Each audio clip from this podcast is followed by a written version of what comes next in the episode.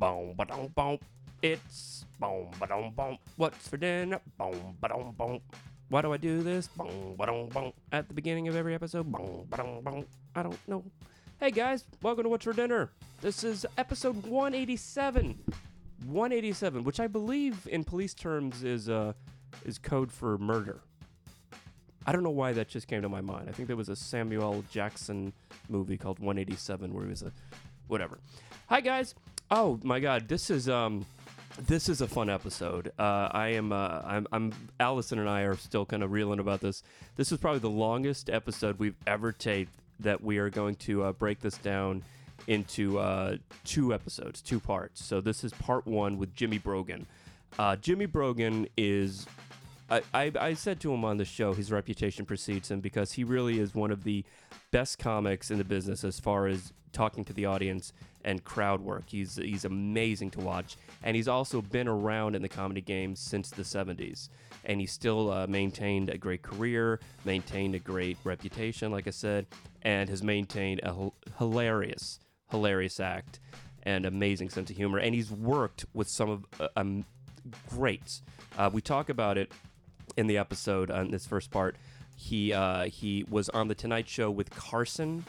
He's uh, written and worked with Leno. He worked for uh, Leno, writing for him on the Tonight Show for nine years. Bef- you know that's prior to knowing him uh, from back in the day, and um, just talked about comedy and about um, just uh, di- you know his different stages of comedy and different uh, places that he's performed. It's really, really very entertaining, very informative show for anybody out there who is uh, thinking about doing comedy. This is one to listen to because this man, again, has been around and has some really great stories.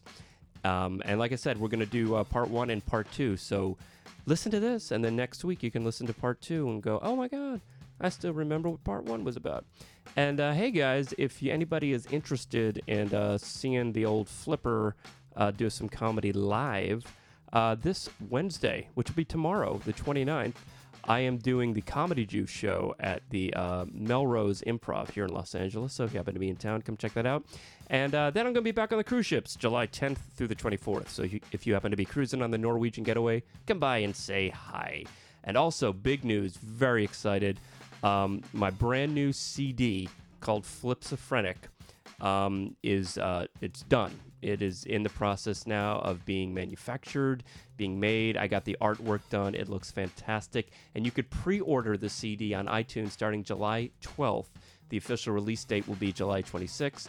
But if you pre if you pre-order it on July 12th uh, through the 26th, not only do you get the CD right away on the 26th, you get a uh, free track that'll be sent to you. So um, that more information about that will be coming up. And I have a brand new comedy. Um, I can't say DVD because it's only going to be a download, but it's a full set. I hate calling it a special because special feels like it should be with Netflix or Showtime or or uh, something like that. I don't know. Fuck, even Google, Google comedy specials. So I'll just call it my new uh, comedy video. Um, that'll be available for download uh, also sometime in July. It's called Supercilious, and there'll be all information about it. I am rambling way too much, so I'm going to shut up now. And I want you guys to sit back, listen to episode 187 of What's for Dinner with Jimmy Brogan and Allison Weber, part one. What's for dinner? What's for dinner? What, what's for dinner? Talking, talking about what's ever on their minds. Talking, talking about what's ever on their minds. Oh, by all means. Talking, yeah. talking about what's ever on their So I think minds. I'd be better if I don't sink back and Oh, okay. you know it's, it's okay. I was gonna say that's this is pretty pretty delectable that chair. So come Oh. down. if you just slouch back, There we go. it's just going to be like, oh. Just switch the situation. Let's give you this guy. And you don't have to, like you don't have to use it. You can take it out of the thing if you like, but or arrange it as close as you need to. Our little studio slash Nice. office here. Nice, nice, nice. Yeah, that's how we rock. What's uh, what would you say is like the uh, most um, laid back kind of comedy you ever did? Oh, have we Like- started? Huh? Oh, well, the, the, I just I just literally hit record and then we just kind of go when we go. Uh, the most laid back comedy I've ever done? Yeah, because you were kind of slouching in the couch, and I just I, I know sometimes as a comic, if it's a really if it's a tense kind of show, you're a little like stiff like that. But if it's very Ah. laid back, relaxed, your comedy is almost kind of flowing like water a little bit, if that makes sense. Oh, well, I think I'm most comfortable in clubs that I've done a lot before. Like if I do, co- like I do comedy and magic every Sunday with uh, with Leno, Right. and I've done it every Sunday for 24 years. Yeah, every Sunday, uh, Jay calls me about four o'clock and he says, uh, "You want to ride down together?" And I go, "Eh, "Yeah, let's do that this Sunday." yeah. And So s- every Sunday for 24 years, I go to his house and get into one of his supercars and go down. Yeah, oh yeah, he's got a collection. Each Sunday is in a different car, so like you're still doing a different car 24 years later. 'cause every Oh, uh, there, there sometimes is a repeat. I think last night was a repeat. There was a uh, a Corvette uh, that was was a repeat because he got it in. He said '99. So I think I've been in that car before, wow. but I don't always So know. one one out out of 24 years, you only repeated one car. First time. the, yeah, the um and the comedy magic is one of those really just uh like you said, once you do it for a while, it becomes such a fun, familiar room. Just there's a there, there's a I don't know, there's a certain sense to that room that I think a lot of comedy clubs don't have anymore. Because that, that I mean that the comedy magic club's been around for a while, right? Yeah, started in '78. Yeah, Seventy eight, yeah. So it's one of the older ones in the uh, L.A. area. right. I think just behind the store. Uh, the store. I think the Improv Or the Im- opened in '75, maybe or '76. Okay, so just under the Improv. Yeah, I think so. Yeah, yeah. Got it. And that would that your favorite club to play in L.A. Uh, it's certainly good. You know, Flappers is great. Ice House is great. Yeah, yeah. I Oh, mean, see- Laugh Factory. yeah, I mean, We've got our pick of the litter here of pretty good clubs. Los Uh, Angeles. Is I know that's what that's what's really great about LA is that they're even th- even if you go out of the epicenter of Hollywood, you still have nice clubs in the surrounding areas, almost like a tree ring. yeah, is- yeah, yeah. they're great. I mean, the Ice House. I mean, the sound in that.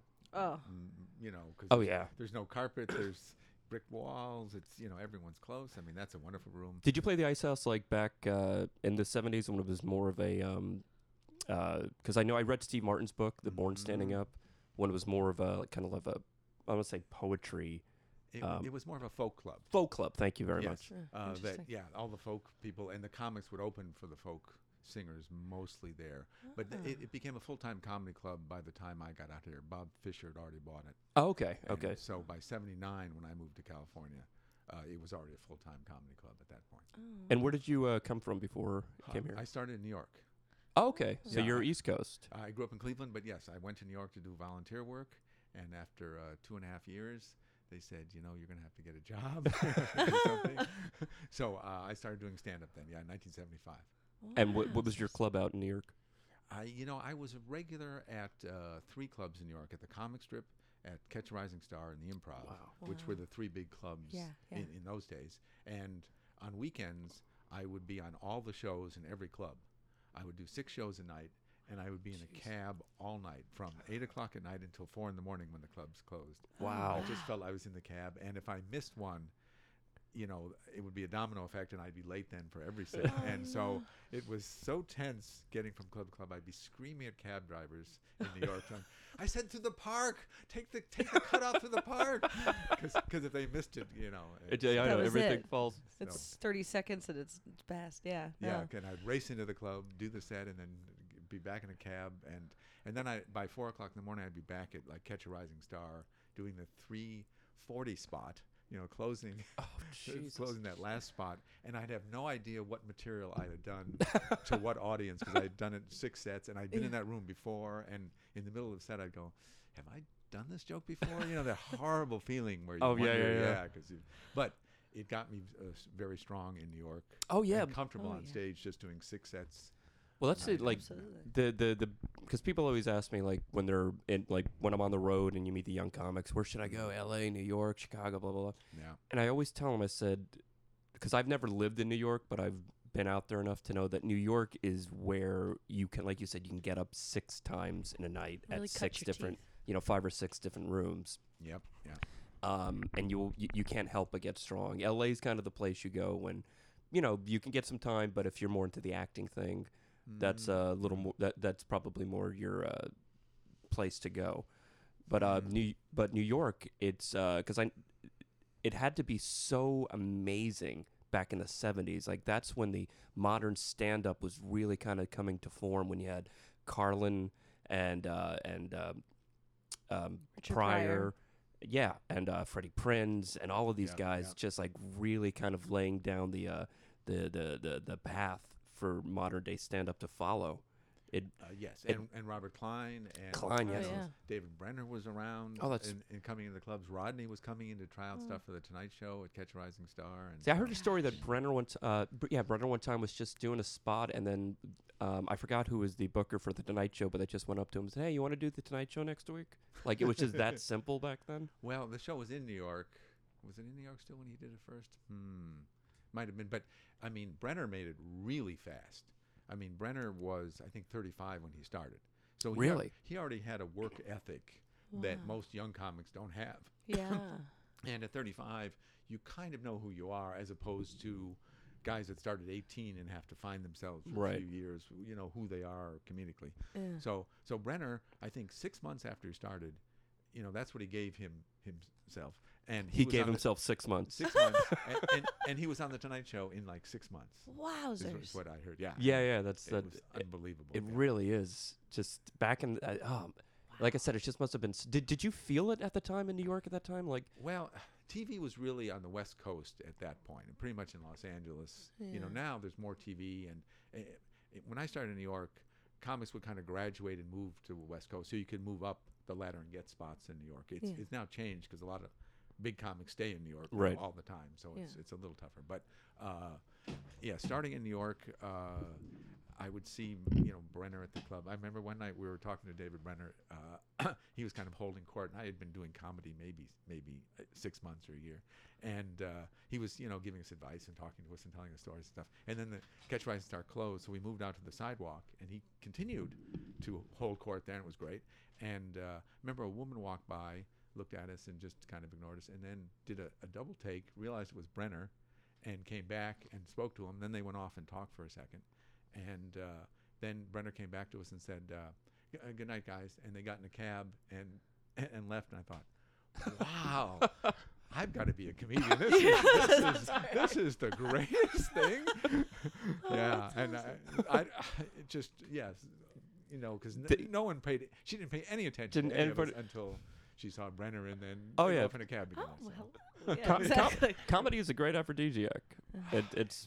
I Because it's say, confidence. We watch you guys be confident, and that's kind of like the sexiest thing for a woman is to see a man kind of command a room, command a stage, and everything. So oh, really? it's it's I- it, it, you can be funny all you want, but it's the confidence level that we see. I think. I don't know. Oh, Speaking for all women here. Okay. No, okay. that was was was your style back then the same as what you do now? Because um, you're you, you're. I mean, you know, you have the uh, the reputation of being one of the best, just crowd work, uh, one of the best comics out there as far as doing crowd work. Oh, thanks, thanks. Oh no, I, I would I would hope that you know that that your reputation precedes you definitely. Well, because I think a lot of other comics are not foolish enough to pursue that. Oh, no. That- it's sca- it's that- scary. it, it, it's It- scary, it- but also career-wise, it's it's good to have an act where you can do on a t- TV. I had to learn to do a monologue to do the Tonight Show. You know, I, Right, 'cause right. they wouldn't let me do my talk to the audience. They said, "Oh, we're gonna have to turn. We'd have to turn the cameras around. We'd have to light the audience. We'd, you know, we'd have Yeah. to mic the audience. You know, we So can't- is that that was always your So- style though? well, uh, for the first year, I did. Uh, I had five minutes of stuff, which is all you needed Oh, to you're right. audition for. yeah, Yeah. absolutely. And then uh, eventually, I had ten minutes because I had uh, five new minutes of savers because the the five minutes didn't work. The first five didn't work, so I had savers to uh, Yeah. explain. So I had ten minutes, but I- I would get on very late at the improv, and there would be uh, maybe you know one table of four people or something, and I couldn't do that presentational act about going to high school. Is what what I had uh, an act about, and so um, I listened to tapes of Jimmie Walker working at the Playboy Club. Playboy clubs were were still around at that point, and they would hire comics. And uh, I had a friend who gave me some tapes of Jimmie Walker, and I, I heard him just talking to the audience where you're from, and then he would kind of weave his material in to the uh, you know to the Into the conversation. conversation, yeah. So I said, "Oh, that's how to play to a small audience." So I would start talking to them, and talking to them became funnier than the material that I had. Right. So, uh, you know, eventually I, I kind of moved up the ladder in New York and would play to bigger crowds. And, you know, one night at the improv or the comic strip, someone didn't show up, and they'd look around and go, mm, oh, "Okay, Brogan, come on," and they they would put me on, and I would do well to a bigger crowd, and they go, "Oh, it does work to a bigger crowd." I mean, Oh. most of the club owners didn't trust it. Oh uh, yeah. 'cause- early on in New York, that yeah. Yeah. I could do it to a bigger. Were you one of the only guys doing that at that point?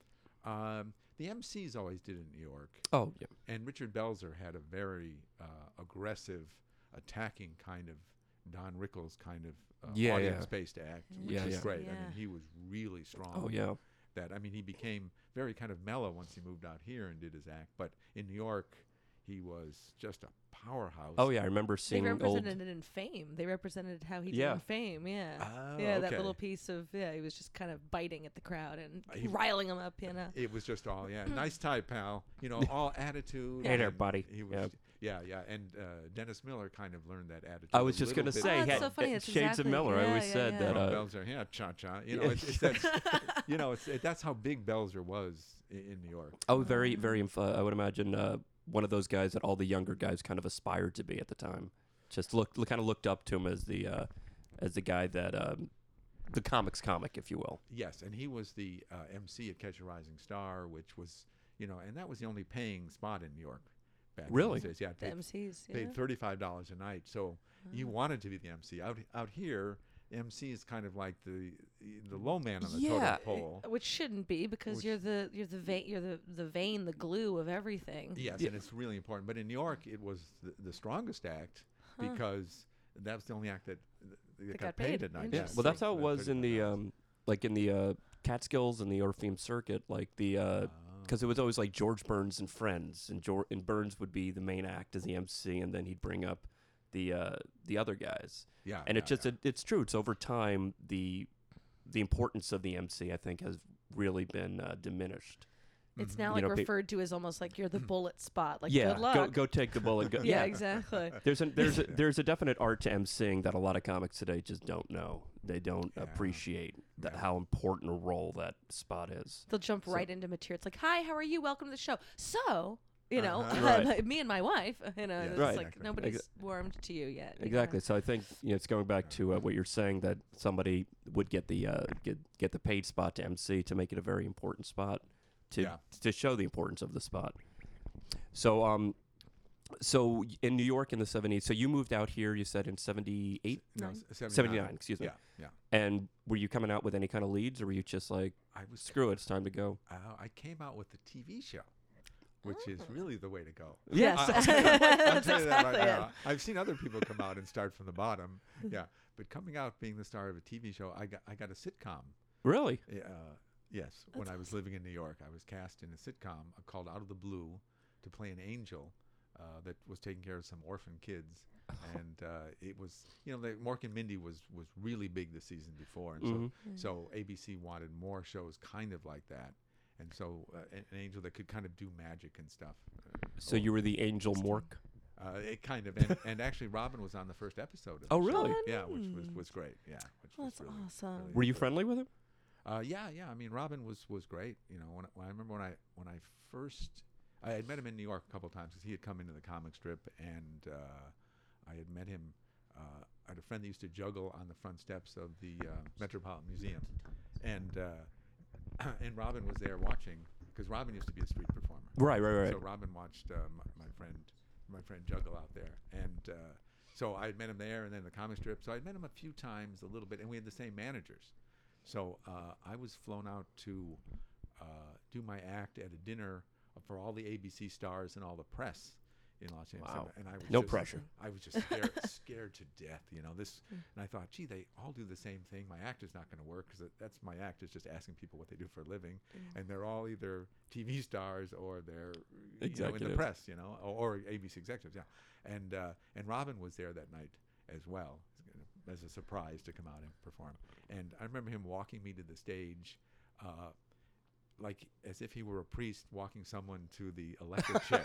Oh my god, and it hilarious. was really funny, you know. Oh. My son, you know, he was reading me prayers. And I, I, I was going on. You know, just just the sweetest guy. And here's here's someone I, you know, I had met just in, in passing a, a couple times, and and he was so nice to me that night. And then, you know, he was on my first show, and Oh, that's- you know, he That's was There- Yeah, so Robin was wonderful. Yeah. See, that's what I love about comedy is that you know there there can be some jealousy and bitterness, but and uh, I think at the core of it there's a camaraderie with uh with comedy that even if uh, like you said you know you only met Robin a couple times, but he was still Mhm. trying to get you to feel a little looser, and make you laugh before you got up to do this really important thing. Yeah. Whereas some other comics would go, "Hey, good luck. Don't you know? Don't eat it." Oh yeah, or anything yeah, like, you know. That's right. that's And then the background going, eat it, because it, it'll yeah. all be me. Yeah. Exactly, Yes. exactly. No, Robin was yeah, he was great, and I used to wear uh, a button-up sweater in New York, uh, and I would end my act by saying, "I've got to go now because I've got to get these clothes back to Mr. Rogers," and you know, it was my big finish. And uh,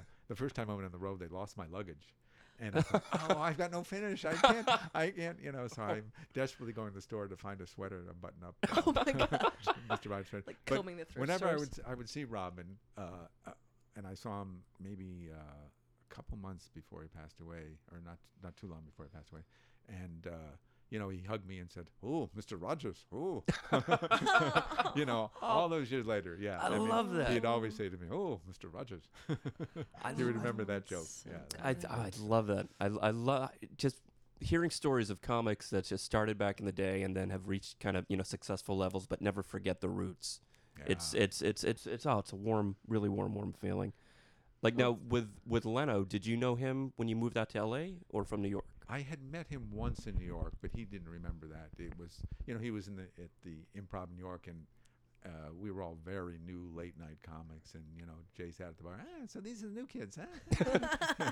you know, and so so I'd met him once, but uh, I think the one he might remember is uh, I was coming out of the Improv here in Hollywood, and Jay was on his motorcycle. And he said, uh, "Hey, hey, you're the kid with the sitcom, huh? Come on over here."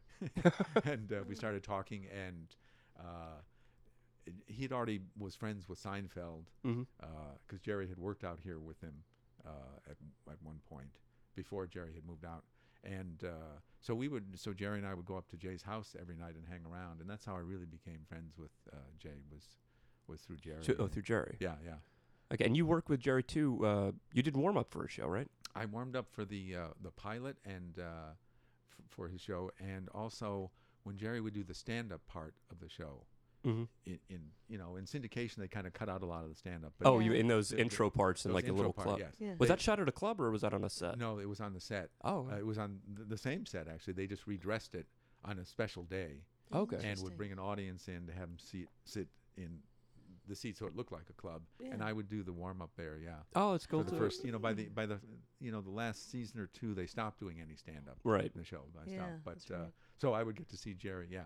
Oh, three, or, that's three or four times a year, I would go over there because they would do three or four shows worth uh, in in one day. mhm. Oh, So I see. Jerry like would they do like change a full set. Would come Would he do a full set, or would it No. literally be like those five minute excerpts or whatever? just what they needed for the show, really, because it was written specifically to fit into the show. to the material around the show. That's right, Gotcha. because that was really the idea of the show at the beginning was where does stand up come from? Right, right, right, right. And, Interesting. Yeah. and then that's that's kind of what it was, and and what Jerry's current show is, comedians. Oh, in Comedians cars. Cars. It's Oh, the same great. kind of thing. Where where does that funny come from? We've Oh, been uh, we've actually been binge watching that. We're- we started from the beginning. Have very you done That's the uh, comedians in cars? No, no, I haven't, I haven't. But uh, yeah, Jerry. you want me to call him? well, Jerry and I talked about it early, early on when he was first thinking about it, and I said, "Yeah, I've had some wonderful conversations in those long drives to Oh, yeah. clubs Gigs with another stuff. comic." I remember my friend Brad Upton telling me a story uh, on on one of those long trips of, uh, you know, the day that his wife had had their their first child, and you know, the greatest day in his life, and she doesn't stop bleeding.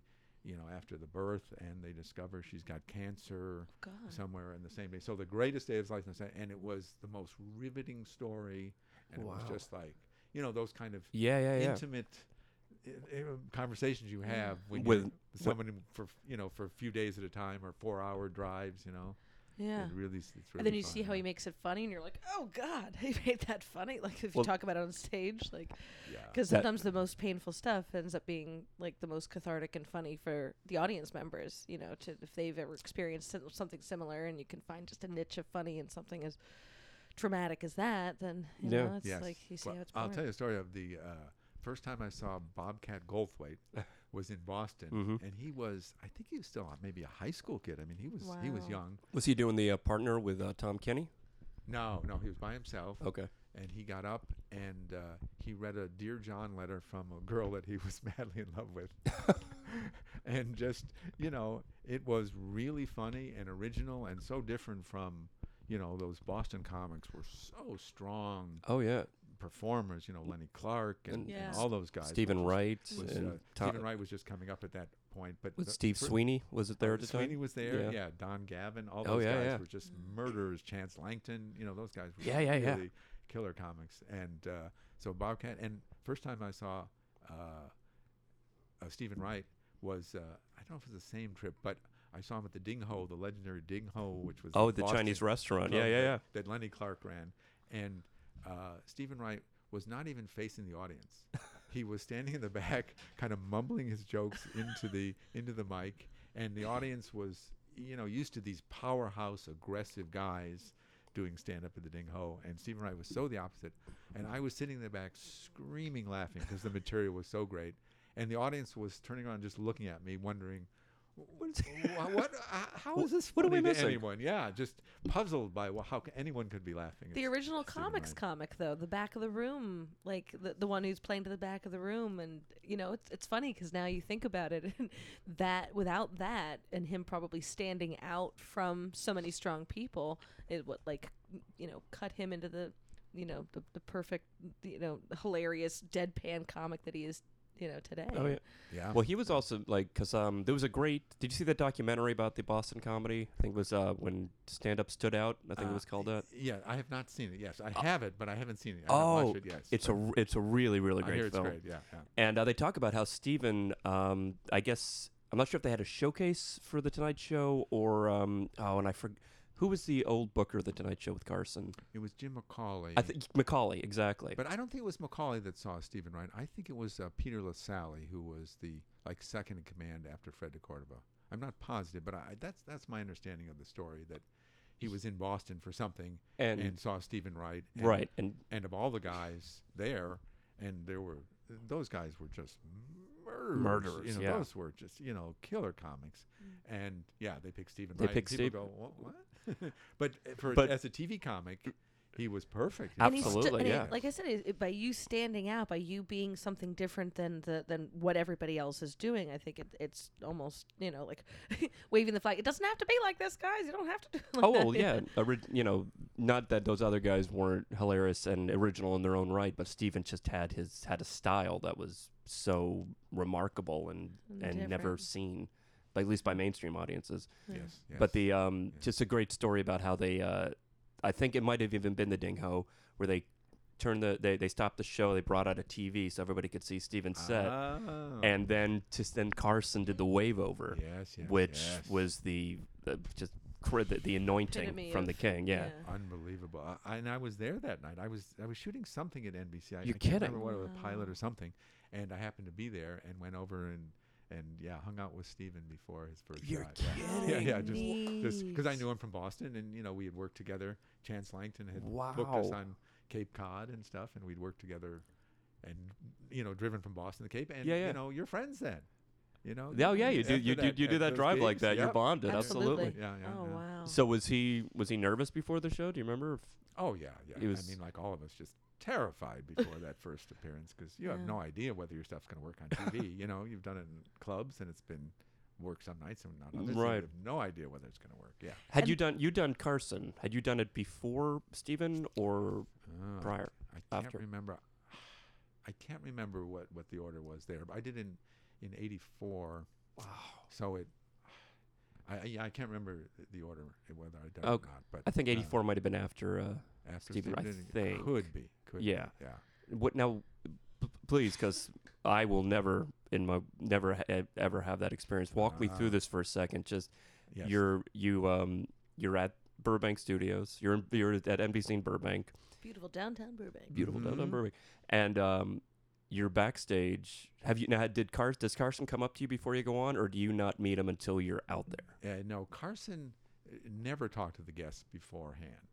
Uh, I, I think the second time I did it, I was with Tony Randall was on the show, and we were in the uh, makeup room before the show, and uh, Johnny was running late or something. Came in, said said hello to us, and then went to his private uh, makeup a, a separate little room, Mhm. and uh, and uh, Tony Randall turned to me and said, uh, "You know, that's the first time that I've ever seen Johnny before a show, and this was in like '84, '85. Yeah. and he'd been doing the show 20 Oh, years yeah. easy with Johnny, Yeah. and yeah, he'd never seen him before the show. Yeah, Wow. yeah, Johnny liked to have it all out Just there. out there yeah, on the on this because Leno does talk to you before the show, from what I've heard. Just the opposite. Yeah, Jay would go and visit with everyone in the in the dressing room beforehand, and yeah, but Johnny didn't want to see anyone before he went out there. Yeah. Okay, so you're um, so uh, the guest is on, and you're backstage. You're behind that curtain. Oh, Now, just to, for, for talk, talk to me for a second. For that moment, you're you're behind the curtain. You're standing Mhm, there. You've mhm. seen the curtain from the front a million times, Mhm. never from the back. that's right. What's going through your head right now?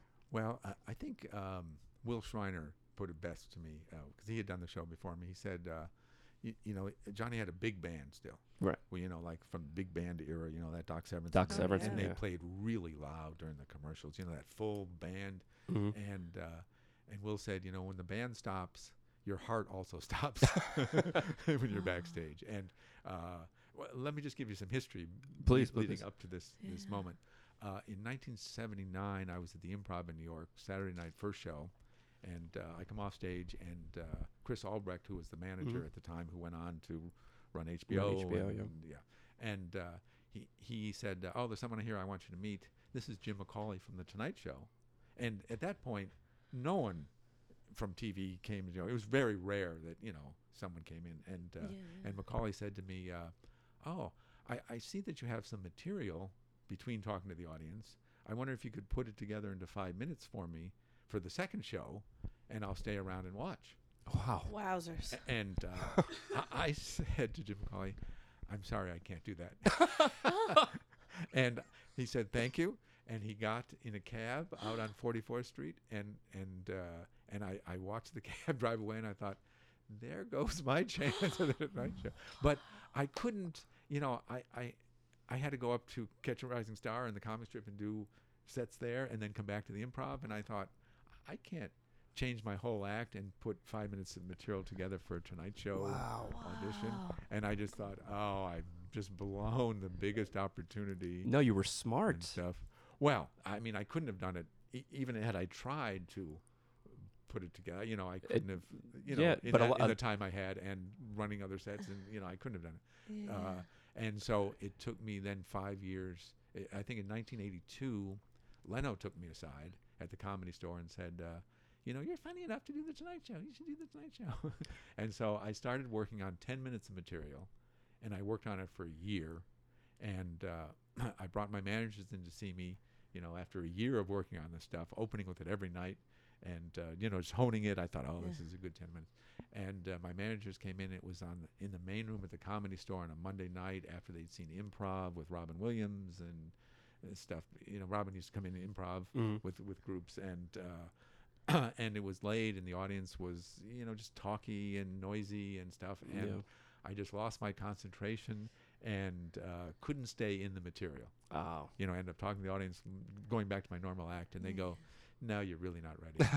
Oh, a year of work. But you did you. Ah. So I went back to New York for two weeks and did uh, maybe 50 sets.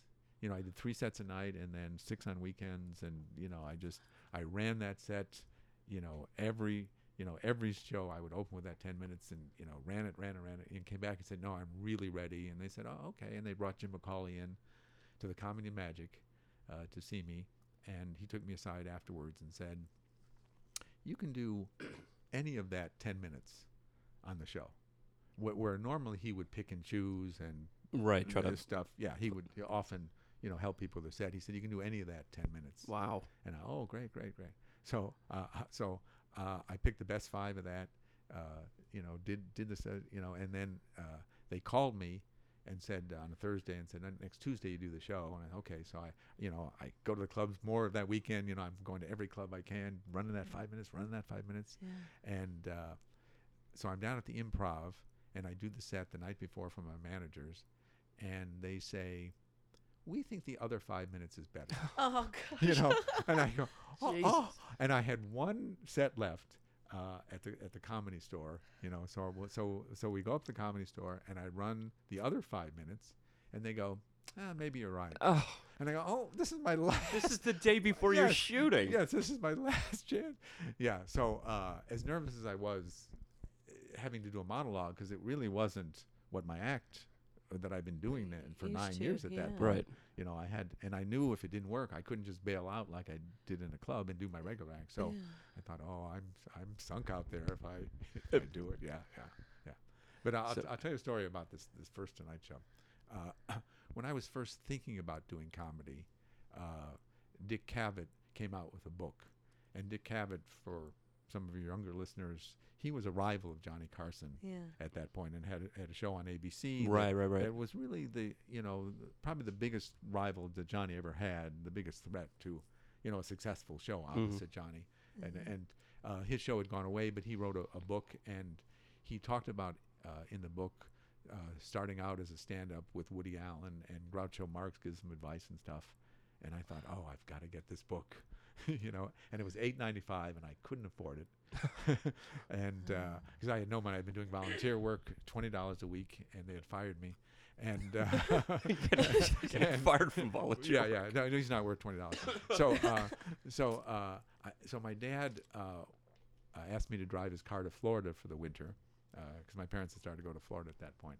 So I drove the car. Everybody's parents went to Florida. Uh, kicking- yes, no, it's true. Yeah, at, so at, true. at a certain age, yeah. That's where we're from. And- yeah. Oh, and and so uh, so rather than staying in a, a motel, I uh, I slept in the car one night because I had a certain budget for the For the trip. Yeah, and uh, and you know motels were maybe ten or fifteen bucks at that point. You know they weren't. You know Motel Six was actually six dollars Yeah. when Mm. we first started out. They'll leave the light on bit for you. Yeah. Super eight, eight. Yeah. Yeah, that's exactly what they were. So, uh, so you know, so I had enough money to buy the book in Florida. You know, eight ninety five. Read the book, wrote my first original material, and went back to New York and started doing stand up. And then nine years later, my first Tonight Show, the guest on right ahead of me is Dick Cavett. Oh, Wow. it just it, it couldn't have been more perfect. just cathartic. Kismet. Wow. Yes. Yeah. and you know, to look over when I finish, and Johnny gives gives me that okay He sign gives you the old. which every comic wanted. and Yeah. Dick Cavett sitting there clapping couldn't have been more perfect. Oh, And to thank Dick Cavett afterwards was just just It's- a- it's a full circle, To say, yeah. Thank you. Your book is what started me in stand up, and oh. now I'm on the you know Tonight Show. It, w- couldn't have been it couldn't have been the more perfect. that is amazing. And that's Yeah. what's so crazy is that you had all the, the, the possibilities prior to, but it, it, it seems as though it wasn't meant to happen until this kind of huge for Ah. Jimmy Brogan moment, Oh, like it your was- personal huge moment. Yeah. That's so cool. Yeah, it was it was a great moment, and uh, and uh, all of us would go to each other's uh, first appearances or or a- a lot of Mm. appearances. yeah, I was gonna Support. ask, So- did you have anybody come with you for Yeah, that one? So it was Seinfeld, Bill Maher, my, my Oh. friend Mike Kane, uh, Mark Schiff. Uh, Mark Schiff. Wow. Yeah, yeah. I mean, uh, I, I can't remember. And there were so many comics there that uh, in, in subsequent shots when I would do them, they would give me a second dressing room for all the other comics that would come come visit there, which was very nice of them. Uh, but there were so many, and, and they were all in talking to uh, to Dick Cavett, and Seinfeld and I are out in the hallway trying to listen into this conversation. You know, just comedy gold. You Yeah, wanted oh, to hear this thing. absolutely. And uh, and so Jerry and I are trying to listen in in the doorway, and uh, Carson walks down the hall all by himself with the suit bag over his arm, and stops and talks to Jerry and me, Oh, and says it's so nice that your friends come out to support you as comics, and you know gives us a nice little little talk. And Jerry and I are just over the moon that Oh, Carson yeah. just talked. So our friends come out and they're thrilled. They just talked to Dick Cavett, and Jerry and I go, well, "We just talked to Carson." I mean, it was just an This- unbelievable day. Oh, uh, you know, the the and the fact that I did well on the show too Yeah. was uh, it was good as Oh. well. But you know, the circumstances were wonderful. and how many uh, subsequent Tonight shows did you do with Carlin, uh, Carson? I did six with Johnny. Wowzers. Yeah, yeah. Wow. and they've repeated two of them. You know, they've started rerunning the Carson shows Mhm. now, and people are contacting me about my. th- th- they've run my first Tonight Show and my sixth Tonight Show, where and my sixth one I I got to sit down with Johnny. So he he gave you the wave over on your six? Uh, It's it's really it's mostly planned. It's it was very rare that someone was waved over, uh, just on the strength of their shot. I mean, Freddie Oh, really? Prinze was waved over, but that was because Sammy Davis Jr. waved him over. Oh, really? Yes, yeah. Oh, Yeah. okay. And uh, Steven Wright was waved over, and and I, I can't remember a few other comics, but it was Oh. pretty rare, and it was generally planned out, and it depended on the timing of the show. Gotcha. And gotcha. so on my sixth shot, they say, "Oh, you're going to sit down on panel this time," and I go, "Oh, well, that's really exciting." Holy and, moly! and they said, "Yeah, Johnny's going to retire in a few months," and everyone's sitting down. And I went, "Oh, well, that's Well. not, not quite as exciting, but still." but still, yeah. but, but still, to sit this close as we are to Johnny, you know, Ugh. and make him laugh, and and I don't know if this will, will come off on a podcast, but I'll tell you how in tune Johnny was to uh, the, the performers. Mhm. You know, you see some hosts will get to the punchline before the comic, you know, or interrupt him, or Right, not right, have right. any idea they're setting up a joke, you know. But Carson was such an, a fan and such an audience for comedy that I'm sitting there uh, on the couch and I, I do my uh, my big joke about uh, Jeopardy or whatever. I, I think it was about Jeopardy, and uh, and it gets a nice laugh. And uh, Johnny s- turns to go to commercial, and my arms are on the uh, my arms are on the arms of the chair, and I just put uh, one finger up about this much, and I don't know how to describe this, but it's Just a, about just a a, ha- almost a forward pointing finger from from a from a fist. yeah, yeah. Yeah. your hand is on the arm of the chair, and I just raised it, you know, maybe an inch Mhm. there, and Johnny stops, and I do the tagline for the joke, and then Johnny s- and it gets a laugh, and Johnny uh, then starts turning to go to commercial, and I, I put my finger up again, and and just the, the minimum you don't I don't think you even see it on TV. It's so minimal, and Johnny stops again, and I do the second, the second tag. Second tag? Yeah, and it gets a laugh, and then he goes to commercial, and uh, and afterwards I thought to myself. What was I thinking? Interrupting Johnny Carson going to commercial. But I knew I would never have another opportunity to finish this joke on the show and and And I think he was joke just like, "Oh, I didn't mean to step on your bit." Like he seems like he would be like the nice. yeah he didn't say you know what do you think or no one yelled at me not afterwards you know it was just yeah he Oh. said he said to me afterwards uh, he said uh, Siskel and Ebert are, are were coming out next and he said uh, move down uh, two spots and I go okay okay yeah like I and that was have- just for Ebert. I went Uh, Hello. Oh. uh, but that's how polite Johnny was, you know, that he didn't want, you know, them to be awkward or that to be awkward when they came out, you know. I got but you. But two for you to have that first opportunity with the, with Dick Cavett and Mhm. then to have I mean sure everybody got, got to sit down but just the idea that you got to sit down before he was done with the show I mean that's just amazing Uh, just a thrill. And, you know, this past past weekend, I was uh, at in Johnny Carson's hometown for the Great American Oh, the Great Comedy American Festival. Comedy Yes, Festival, yeah. Nebraska, right? Yeah. yeah That's Eddie Brill. Uh, Eddie Brill Yeah, yeah, Puts that uh, together. from from Letterman. Yeah, and, yeah. And a few years ago, I ran into him, and uh, and I said, uh, "Oh, I'd love to do that festival sometimes." And he called me this year, so I got to go to Johnny Carson's hometown, tour the Johnny Carson Museum, wow. and then go to Johnny Carson's boyhood house. Someone has just bought it and renovated and left Johnny's uh, bedroom the same as it was. Oh, that's so I cool. love it Yeah, They yeah. So it- it was just a thrill to be back there. I don't know if the other comics, being younger, appreciated the way I Oh, I would- I know, would hope so. having, Having been on the show, but yeah, they they all went to the house and we stood there in the room. I, this is a normal sized room we're we're in now. Yeah. Johnny's bedroom that he shared with his his brother Dick is half the size of this this room. Wow. This is a, is a small study, and it was half. You know, I could touch the walls almost by putting uh, m- my arms out. did you yeah. say this was his boyhood home Yeah, his boyhood home in- in, in Norfolk, Nebraska. Yeah. Did the people that that uh, moved into it? You say that they left it the way that it is. Do they leave it almost like shrine like? They don't go l- live in there or sleep Uh, in there? Or anything? a, a guy's renovated it and it was empty when we were there. So I guess he's going to sell it, and uh, and we'll see what the people do. Yeah, That's so cool. yeah. So That's so to me it was thrilled because 15 years ago I was working in Omaha, and I convinced another comic to take a pilgrimage out to Johnny's hometown, and just get a picture in front of his old house. Mhm. You know, so it was a thrill to be actually invited into his house. Into his know. house, Oh, yeah. it was great. Yeah. Oh, so that- And it was a good festival too. I've heard great things about the fest. you know, it was really fun and a lot of good comics. Twenty comics uh, do the festival, and it's in the Johnny Carson Theater, which Johnny Carson donated the money for this theater at the local high school. So it's a beautiful, state of the art, you know, performing space. You know, maybe it seats a thousand or so. hmm You know, so it's a great audience, and you know, I think this was the ninth year they've done it. You know, so the audience is really attuned to comedy and Oh, excited about it. It's it. it's a I- big deal in the town. Yeah. Yeah, I love when good really festivals kind of come together and really uh, uh, just work.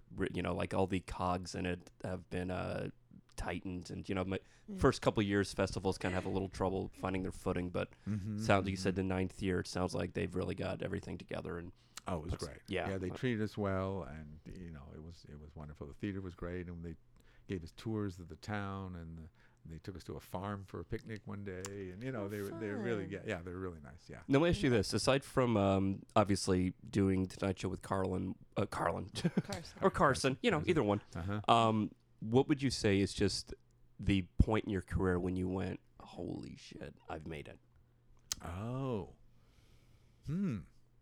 Well, that's certainly a milestone. That Carson. Yeah, yeah, You know, I, I, for- I Oh, can't imagine For- anything topping it. But Carson's yeah of, of comics of my generation doing, Yeah. doing that Carson show you know because all of a sudden you're in that same group as as Rodney and you know all those comics that have gone before that have done the show Mhm. you know Robert and you're becoming Klein. like household like figures. Like you're not been seen in every household until well it was different there wasn't cable as much back then Back then, you know, yeah. very- you know so there were three networks you know CBS ran a late night movie you know I don't know what ABC had at that point but you know it was pretty much the Tonight Show everyone watched the Yeah. Tonight Show Right, at oh, that yeah. point so yeah it was really exciting but even when when I did it uh, people would say oh back in my day it was the Sullivan Show Yeah. you know and if you did it in prime time on the Sullivan Show Mm. then you really became a household name you know yeah. yeah Interesting. Yeah. Yeah. But- and then Uh, But I mean, at, at other like uh, an, another point in your career when it was just one of those mind blowing moments. Well, there's a, a lot. You know, when I was first starting out, uh, uh, uh, the, the best manager in show business took me on as a client, uh, Jack Rollins, Mm. who was uh, from Rollins and Joffe, Yeah, was yeah, the name yeah. of the company. Yeah, and yeah. They were Woody Allen's managers. Uh, they had done Nichols and May. and Wow. had been their clients in the 50s. Yeah, Yeah, yeah. yeah, and yeah. then in you know Robert Klein, Robin Williams was a was a client. Uh, Letterman was a client at that point, uh, and they just had had had everybody, you know, the best managers, and and they had taken me on in New York. Uh, uh, Jack's daughter uh, worked at the comic strip in New York. Oh, Hillary Rollins, but she was a waitress at the Mm. comic strip, and she was thinking of becoming a manager. And she said uh, one night, she said, "I want to bring my dad in to see a few of you guys." You know, and she picked out uh, Seinfeld, uh, Larry Miller, Larry David, and me wow. to, to bring her dad in. You know, Holy to see, and uh, so she obviously had a good eye, and she, you know, and she become a manager. I think would have been really successful. oh yeah, yeah. She, she, ne- she, she didn't produce. She didn't didn't uh, follow through with that. No, she be she's uh, become a singer and you Oh, okay. know and yeah and d- done shows, but uh, but uh, so Jack saw all of us and oh, Larry David didn't show up. He, he, yeah, uh, made s- made, to do. made some excuse and I think he just panicked and, and didn't you know it was too scary and uh, I, he didn't come in. So it was uh, Larry, Jerry, and, and me, and we talked to Jack afterwards, and he's he said to uh, Jerry Seinfeld, he said you should go to California because your show is really right for the talk shows. Your your act is really right for the talk shows, and you know great advice. Mhm. with Larry, you know you're you're a terrific performer. You could be acting as well, and you know Larry's had a wonderful acting career. And he barely talked to me at all, and I kept on trying to ask questions just to be in the conversation. And I thought, well, that didn't go well. didn't go well. Oh, And then uh, months later, Hillary uh, Rollins said to me, um, uh, "You know, my father's disappointed you didn't ask him to be your manager." And I said, "Oh, I- didn't know that's how it worked. I, I, I thought they asked you. I, I didn't know. You know that the biggest manager in show business. I didn't know you asked him. You know, I had no idea." That's that, that's like talking to a girl and then you really like her, but you never ask her out. And then a month later, her friend's like, "Why didn't you ask Susie out? She really likes you." Like, "Well, I Yeah. thought she was gonna. want-" I did, yes, yes. I, I still have trouble with that, by the way. Uh, but uh, yeah, I didn't know that's how it worked. And then so he became my manager and brought people in to see me. And you know, I got then the sitcom and came out to California. And That well, that yeah, that's So- definitely a big certainly moment. a highlight. And you know, all of a sudden uh, I'm the star of a sitcom on ABC, and you know I'm on the cover of local TV guide magazines, and you know that fall preview issue that used to, uh, you know, have all Mhm. those uh, pictures in it. You know, I'm, I'm on there, and you know it was so that certainly a great moment. there. The show didn't So- last yeah. very long, but you know, it got me out to California and established me in the clubs, and you know, and then eventually the Tonight Show was unbelievable, yeah. and then you know, writing for Leno was you know Yeah, I was. And I was gonna ask for that. nine years was a wonderful experience. Did Len- did Leno bring you in right at the beginning when he got the show? Uh, yes. And Uh, did, did was this just strictly on the relationship you guys have already had, or did you still have to submit a package? And Uh, no, it was uh, when Jay was guest hosting. Uh, he would call me and uh, and try out jokes and just go, "Hey man, what do you think of this?" Yeah, it's the worst. Leno. He's a cartoon character now, but uh, yeah, he would call me and, and then he would say, uh, "Yeah, why don't you come up tonight? Yeah, come on over." Yeah, and then he'd have a, a stack of jokes and he'd go, "Yeah, what do you think of this? What do you think of this? What do you think of this?" And we would go through the jokes, and it became a regular thing when he was guest hosting. And uh, you know, Jay was guest hosting a lot in those days. It was one, once a week, uh, and then he, and when Johnny was off for a, a whole week, uh, Jay would do a week sometimes. You know, so Jay was doing not quite as many shows as Johnny, but Jay, you know, But- Johnny was only doing three days a week and a lot of vacation weeks. this So- is in the last year or so of Johnny on the air. Uh, this was well, hmm. I think '87 Jay started guest hosting and then became like the permanent guest host there. Because uh, Johnny, up 'cause- until '92. yeah, I was gonna say ninety two is when Jay started as the full time yeah. host. Yep. So it, it had become a regular thing with, uh, you know, th- a few of us would go up to his house every night and uh, before the show and, and go through the jokes. And then he said, "Yeah, you, you want to come aboard?" And I, I said, "Okay, I'll help you out for six months." And of course, it turned into nine, Nine years, years. Of, Oh, of wow. writing the show that Oh, that's went really fast. Yeah. now, if you i i y- is your preference um, write writing or performing? I yeah, I started as a stand-up, and you know, I did stand-up uh, all during the Tonight Show. You know, I'd, I'd work at Jay's house till two o'clock at night, and then you know, drag myself into the studio the next day. You know, stay there till seven at night, and then I'd go to the clubs, and I would do my stand-up. And I also, for the first five years, I also booked all the comics on the show. Really? Yeah. Wow. So I would w- then watch comics, and then at ten o'clock I would go to Jay's house till two in the morning again, and you know, it was you know And night just after night. Yeah, yeah. Oh so my my, that nine years went really fast. Uh, really Oh, I. Now that's uh, that's something interesting because I uh, I would love just to get um, some advice on this, and I'm sure any comics listening would really love to hear this. As the booker of the Tonight Show for comics, what did you Mhm. look for specifically? Just just kind of originality, you know, stuff I hadn't heard a lot of variations of before, and you know, someone that had, you know, s- some comics are better writers than they are performers, Mm-hmm. and um, a lot of comics are much better performers than they are writers. Right. Mhm. You know, so you know, uh, on TV, I wanted kind of that mix because you know people can turn the sound down. You know, in clubs sometimes, you know, comics can be loud and aggressive and stuff. But on TV, you know, when they were, you know, four inches tall, Yeah, exactly. and you know, someone could adjust the volume, they had to have the material too. So that kind of balance of material Material and performing. and performance. Yeah. I I gotcha. Yeah, That's so- that's very interesting. Who who would you say um, that you saw and put on the Tonight Show that was an unknown, and then from that appearance started a excuse me career that's become huge now? Oh, um, I put on Ray Romano before he got his show. Really? Holy moly. Now I think he had done it maybe once with Johnny toward the end. Uh, I don't know if he had done Letterman yet, but you know, I mean, obviously, Dave saw something that the NBC people didn't see when I put him on, Right. And Mm. gave him a Because show. he yeah he did the- produced Everybody Loves Raymond. Yes, put him for a show. Worldwide Pants. Yes. Uh, Kevin James, I put on. yes. Mm. Mike Lacey down at Comedy Magic Yeah. said, "There's this kid, Kevin James. You should see him." And I saw him and went, "Great, he's a great TV comic. Should be on." And I remember going up to one of the NBC executives afterwards. Oh, what do you think? And they go, "Eh, he was okay." you know, Kevin James. And I put on Carrot Top, uh, uh, and I apologize. oh my god, but he was the best guy doing props at That- that point. Gallagher wasn't performing as much as Yeah. he used to. Did you know the legendary Wid? Oh, I, I had met him once in Philadelphia, yeah, yeah, Yeah. but I didn't really know his act well. Okay. Uh, but He would- Though to me, those are the three uh, top prop comics: Oh, okay. Gallagher, Wid, and uh, Carrot Top. yeah, yeah.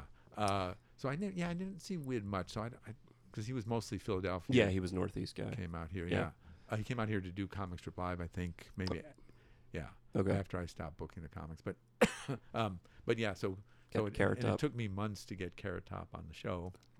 You know, arguing for this guy. You know, 'cause he was so different from the traditional Tonight Show comic. And uh, Absolutely, yeah. and so they finally put him on, and then uh, eventually he was the only comic almost they ever they used by the end. You know, I remember at one point uh, one of the other town coordinators said, uh, "Oh, Carrot Top, Carrot Top's on tonight. Do you know who the last comic we had on was?" And I said, "No, who?" And they said, "Carrot Top." so uh, you know, they stopped using comics as much That's that. as, that as was the show went on. Yeah, that's I, I'd heard that a lot from comics that um, saying that uh, for whatever reason during part of Leno's that Leno's tenure that he wasn't putting a lot of comics on. Did you know if that was more of a network thing?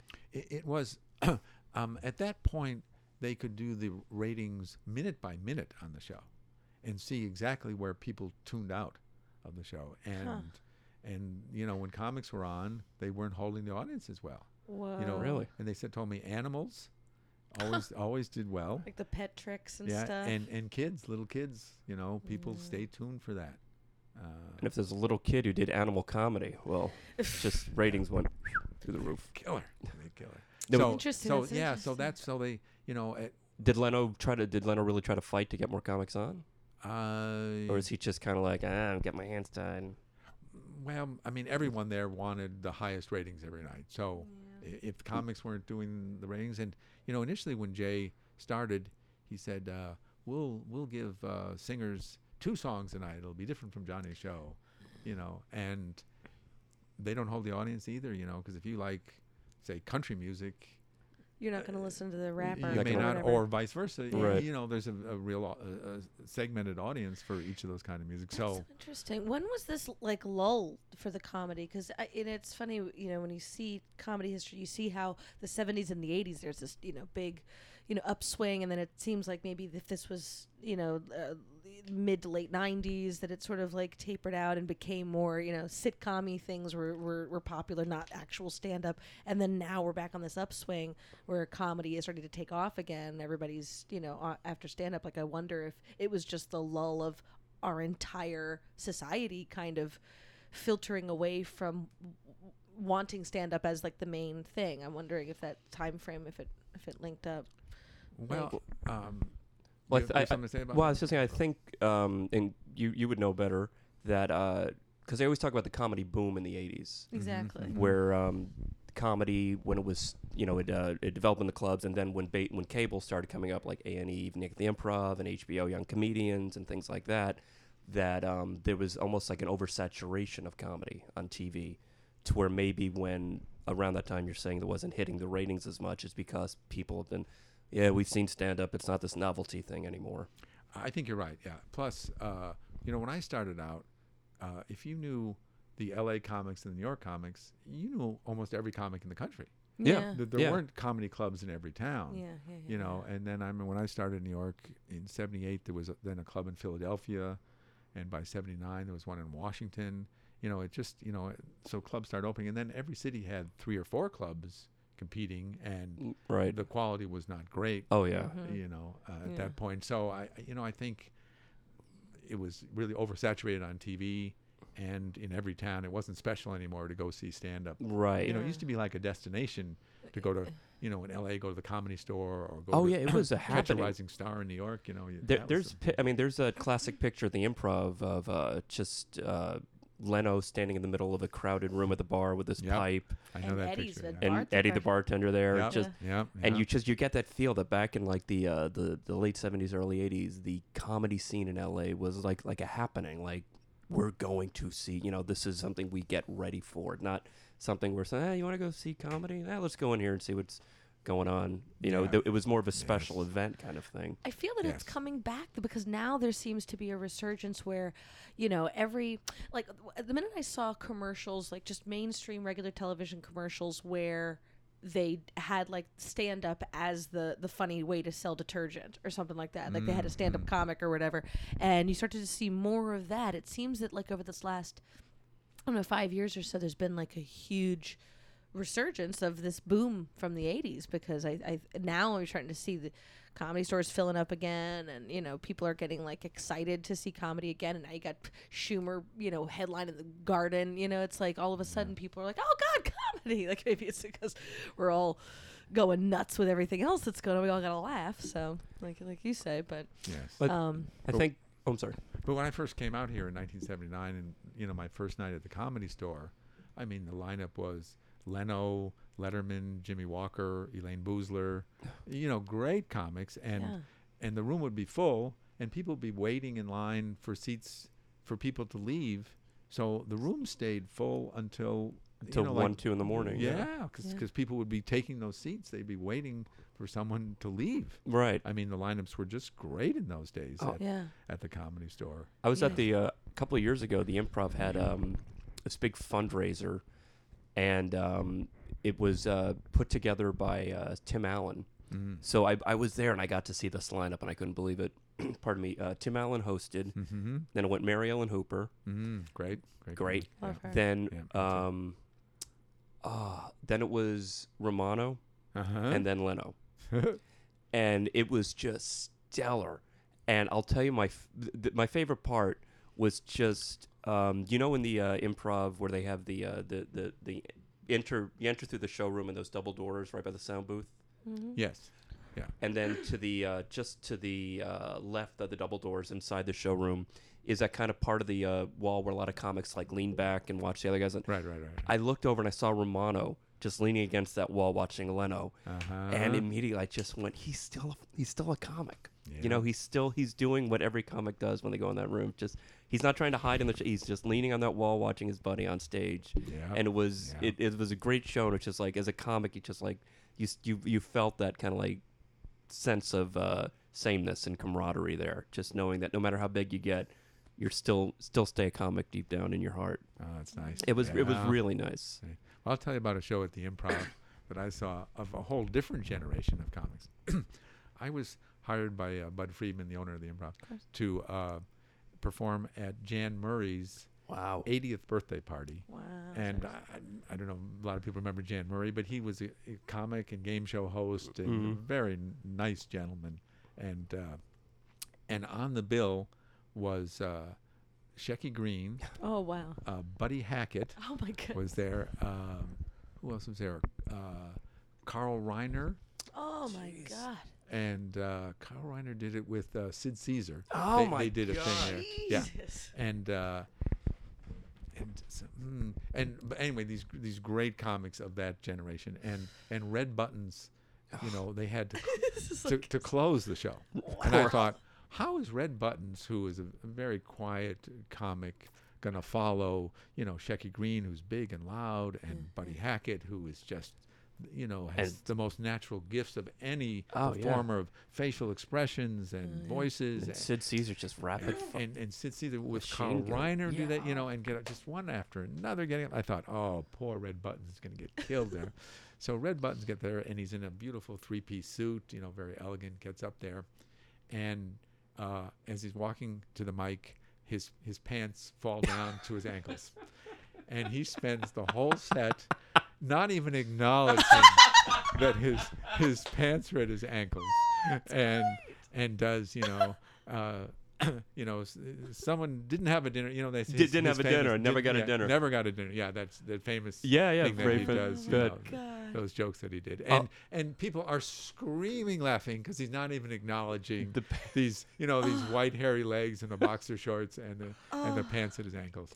And I thought, oh, that's how Red Buttons follows the That's- greatest comics of, of the generation. Amazing. I actually got to um years ago. Uh, I got to meet Milton Berle at the Friars Oh, Club Yes, yes, yes. because uh, his nephew. Uh, I'm friends with him, so I got to sit and watch Milton Uh-huh. hold court for like three hours. Yep.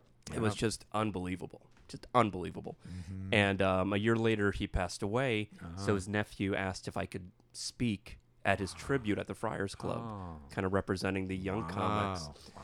So just talk about pressure. I'm uh, Uh-huh. I'm sitting at a table next to Phyllis Diller, Red Buttons. Uh-huh. Um, uh, oh oh oh, uh, played Larry David's father on Curb. Um, Uh, Shelley Berman. Shelley Berman. Thank oh, you. Wow. Yes, yes. Table next to me, Sid Caesar, Jan Murray. Uh-huh. Um, uh, I think Shecky Greene was there. okay. Uh, so I go up, I do my, uh, you know, I do five minutes, get laughs. I was incredibly thrilled. Mhm. And the same thing, Red goes up, and he's wearing his trench coat, Mm-hmm. and he's uh, wearing the hat. And he just, I've never seen an act that goes from hilarious to just heartwarming. Mm. Because he did the whole never got a dinner, never got a. Uh-huh, Then he started talking about Milton and Uh-huh. about. Uh, for those that don't know, Milton, pardon me, had the um, the reputation of being a very well endowed gentleman. Yes. And so he was a couple of lines I remember. He goes, uh, "You know, Milton's pecker had its own heart and lungs, ladies and gentlemen." His ta- when his tailor was measuring her pants, he called the zoo to report the missing python. Terrorists tried to fly planes into it and couldn't bring it down, and just one after the other, just Yep. killing and killing. And then w- he had a song. Red did a song that he was famous for, like um, "These pants are too short," or do you remember what um, like the you made the suit too small, or the Oh. I I Yeah, can't yeah, remember, yeah. The, but it was something along the line. It was he was Uh-huh. known for it, and he dedicated it to Milton, and he Ah. just played it like a very um, sad kind of clown. And again, he just he'd started with this hilarious with the lines about the pecker, and then closed with this really beautiful tribute to Milton. Oh. And it was it was one of the greatest performances I've ever seen. It was probably only about six seven minutes long. Yeah. So he was a very underrated performer. Red Buttons. Uh, yes, I think so. But didn't he win an Academy Award for a, a movie part, like in '54 or something? Did I? Let's find out. Something. Okay. Handy dandy. Handy Google. dandy Here, uh, you guys keep IMDb. And, and while you're looking up, I'll tell you two Milton Berle stories. that Please, I- please, I- please. I have heard. Uh, one was uh, I don't know, you know, if uh, Al- Alan Zweibel. Oh, yeah. He wrote for Saturday Night Live. Yeah, yeah. And also, I think co-created uh, Garry Shandling's Yes, first yes, show yes, with yes. him. It's and- Garry Shandling's show. Yeah, and and it did stand up when I first started out Okay. uh, in, in New York. He was a late night guy at the Improv, you know, but that class ahead of me, so I, I didn't know him well. But uh, there's a story of him going up to the Catskills to sell Milton Berle material, and uh, Milton Berle says to him, uh, "Would you like to see it?" And and Alan Zweibel has no idea what he's talking about, and of course. Uh, not to be implied, but I guess Milton whips it out. yeah, and you know, Alan's totally, you know, just you know, a young kid starting out in show business, uh, you know, has no idea. So, uh, but I met Milton Berle once in New York. Uh, my friend Mike Kane, uh, who was also a com- great comic uh, who passed away. Uh, but he, he had called me and said, uh, I'm down at the Friars Club with Milton Berle. Get down here.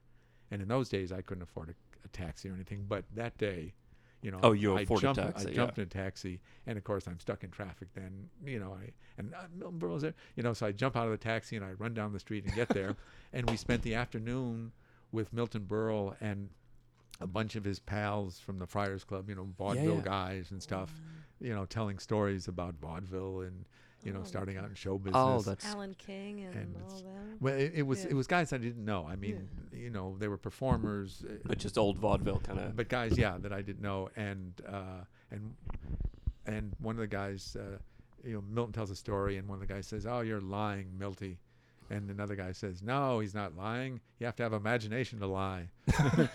you know, just topping one another, Yeah, and, yeah, yeah. and you know, making fun of Berle, who was couldn't have been faster and funnier. Oh, you know, God. it Oh, was, it was great. I- and then Milton said, uh, "You know, walk me to the dentist, guys."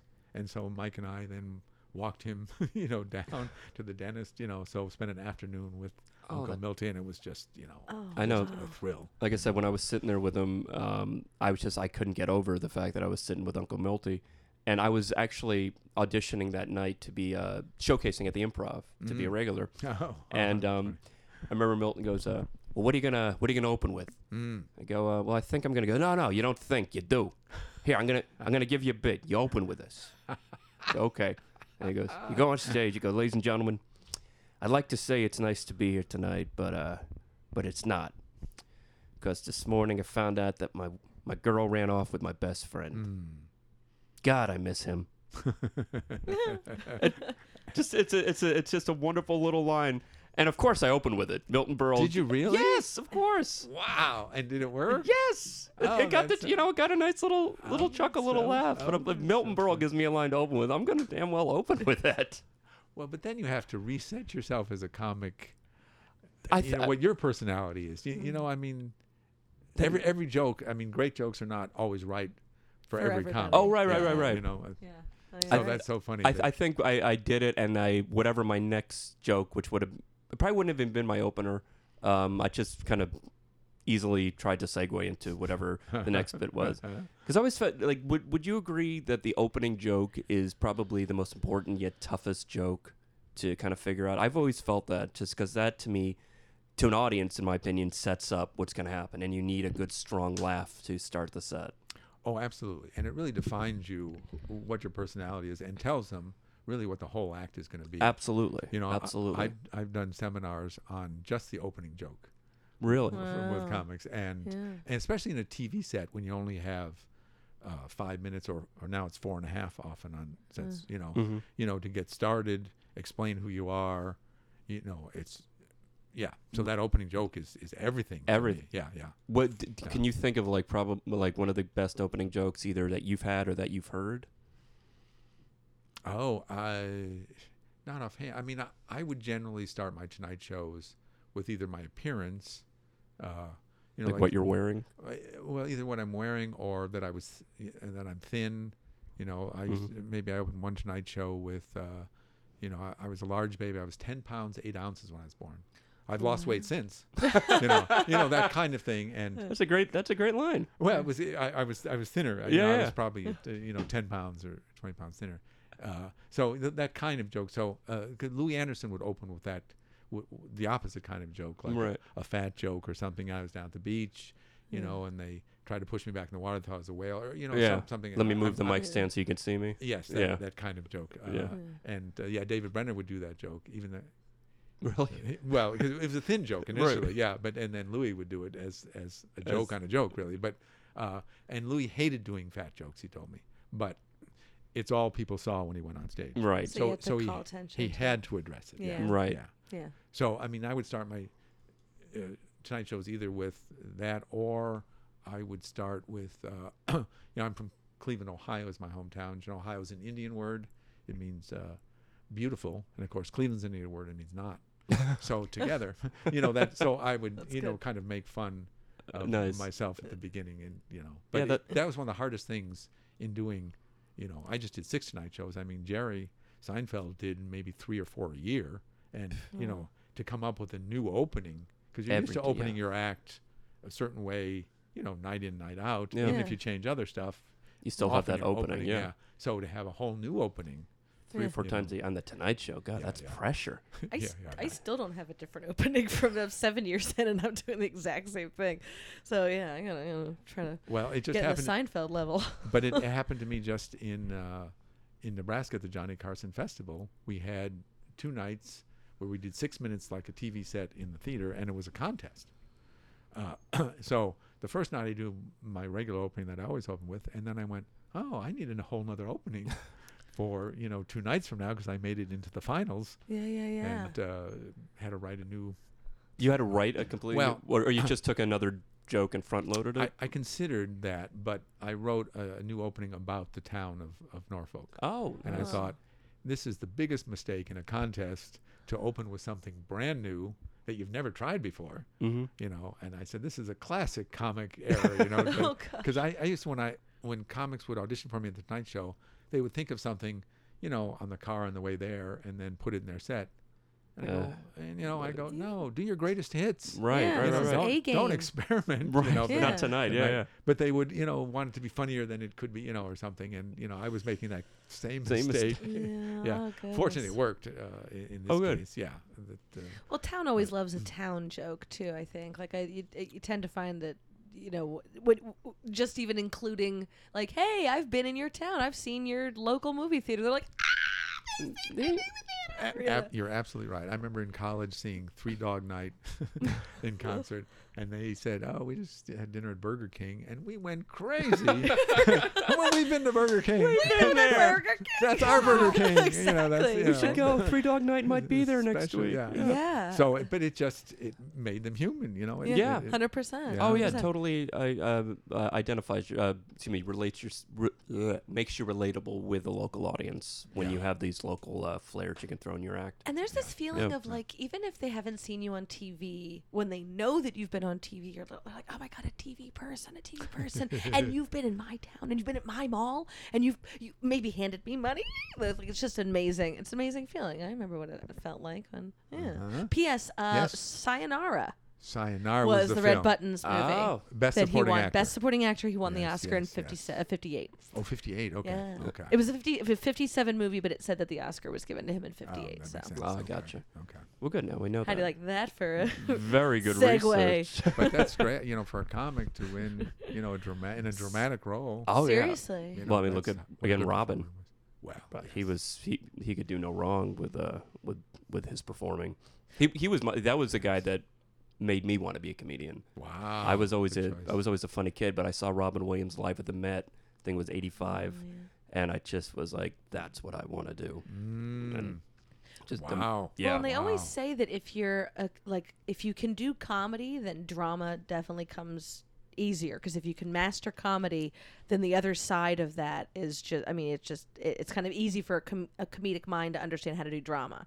But a dramatic actor, it's very hard for them to do I mean they can't just bleed into comedy. So it's, you know, you've got Robin as like the top, you know, one of the top creative minds and then Oh, yeah. he's just a, an amazing dramatic actor. So um, Yeah, he was great. Well, he, he started for out as an actor and then became Oh, a yeah. comic. And Well, went- he went to do- Juilliard, Yeah, exactly. Yeah. roommates with Christopher Reeve, if I'm not mistaken. Yeah.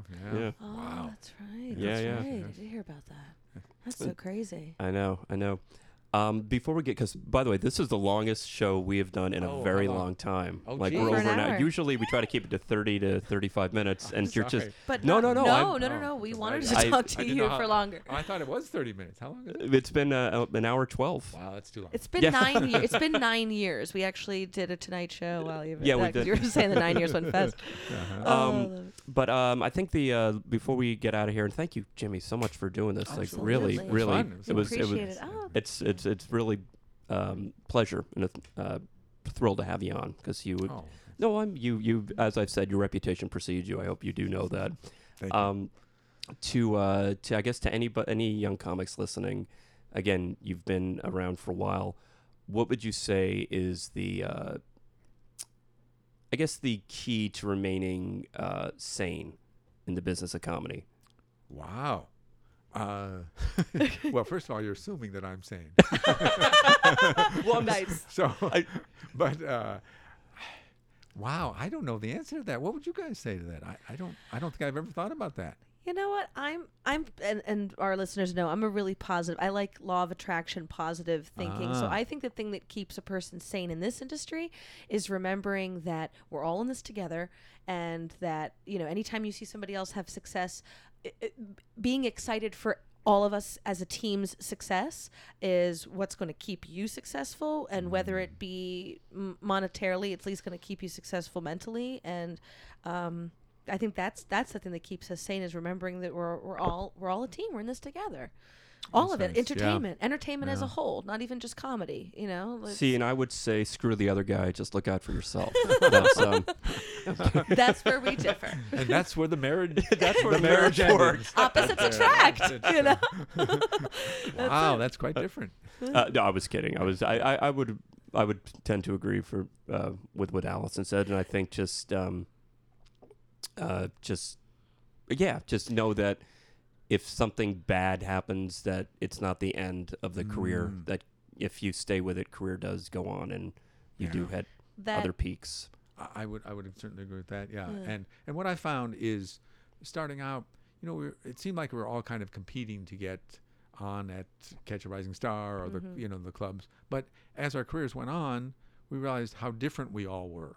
You know that Larry David was really different from Mhm. Seinfeld or me. You know, we all or Larry Miller. You know, we all diverged on our own path in comedy, and you know, so you're not really competing with anyone uh, other than yourself. and Right, comedy's to- to subjective. well, so you know, Yeah, you, what very one much. person's gonna love, another person's gonna hate, and that's okay. Yeah. And you've got to just remember that, like you know, you got to love love your fellow comic and know that when they're different that and they're successful, to not lose your mind about that. That Yeah. good for them. They did it. I can do it too. Here we go. Yeah. It's a journey, not a and like that, destination. That's right, true. and that and couldn't have said it better. It's uh, it's you're competing with yourself. Yeah, That just is- just to be as good as you can be is all you can do. And- And I'll give you one other tip that's helped me a lot in show business. This is from uh, Al McGuire, who was the basketball coach at uh, Marquette, Okay. uh, and won a national championship in his final season, like '77 or '78, somewhere on that. And uh, I used to cheer against him at Notre Dame when they would come. But but in his obituary, uh, he said a great thing. He said, uh, "No is a good answer. You know, yes is a great answer. That's what you want, and maybe is the worst answer because it just keeps you hanging on, and no uh, allows you to go on with your life. Mm-hmm. You know, and so now." You know, when somebody doesn't want me for a club or a gig or whatever it is, I go, okay, I, I want to get to that no answer uh, quickly Right. so, so I can move on with my life, you know. Whereas, you know, when you'd send a tape in to, you know, a booker or something and then not hear for six months, you know, you'd just be on hold and Yeah. not, you know, In that, that was limbo. the worst. a limbo of Yeah. Yes. yeah, what's gonna happen? And Huh. so when I started the Tonight Show, you know, every everyone would that would send me a tape, I would send them a letter back saying yes or I would call them if it were yes, but if it were no, I would send them a letter so they would Just so they say know. no. Yeah, That's that's wonderful. you so, know, so, just yeah. on No- that so no is a good answer. No was a great answer, and I tell there was actually funny. I, uh, you know, d- d- doing comedy and doing doing shows or whatnot. I have friends of mine who are actors who Mm. don't. You know, they, they see that I've done some shows with some nice people or whatnot. They're like, "How do you get to the point of success?" I'm like, "Well, first of all, I'm not at the point of success, but you Mm. have to remember that the no's, it's just like a lottery. Like, you know, you're gonna get a certain amount of no's before you get a yes, and just remember that the no's, eh, let them let them go. Like you said, move on from them, move forward, and um, you're the only person who can derail your path with your own negative thoughts about like holding on to the no. Oh, they said no, that I'm bad. I must be terrible. No, the no is peace. Go ahead. Go go on to the next thing. So That's right. Yeah. yeah, it's a lottery. Just remember, hundred no's, you'll get a yes probably. Yeah, I have a friend, uh, my friend Mike Lyons went to college with, a salesman. He told me he's got to make 100 calls to make three sales. That's it. Yeah. And I go, really? It's a If I call one club and they say no, ah, I don't call anyone else ever, you know? You know? So, I mean, it was really a good lesson that Yeah. that's what salespeople do. Yeah, yeah, yeah, yeah, it's true. It's That's true. very very cool. Jimmy, again, man, thank you. I'm Oh, well, thank you shake for your having hand. me. Oh, very nice. Thank Hey, you so much for let doing me give you the, of the- yes. the okay. okay, I love on, it. on uh, Rodney Dangerfield's album. He says, yeah, don't give me applause. Just give me one of these. Give me one of these. Yeah, Yeah. That, that okay sign that Carson used to, yeah. So Oh. just give me one of these. Well, I'd say this So this Allison- episode was oh, definitely it's one of these. pleasure. Thank Let me you give you so one of these. oh, I love it. And uh, thank you guys so much for listening, and uh, we will uh, talk to you next time. Bye bye. What's for dinner? What's for dinner? What, what's for dinner? Talking, talking about what's ever on their minds. Talking, talking about what's ever on their minds.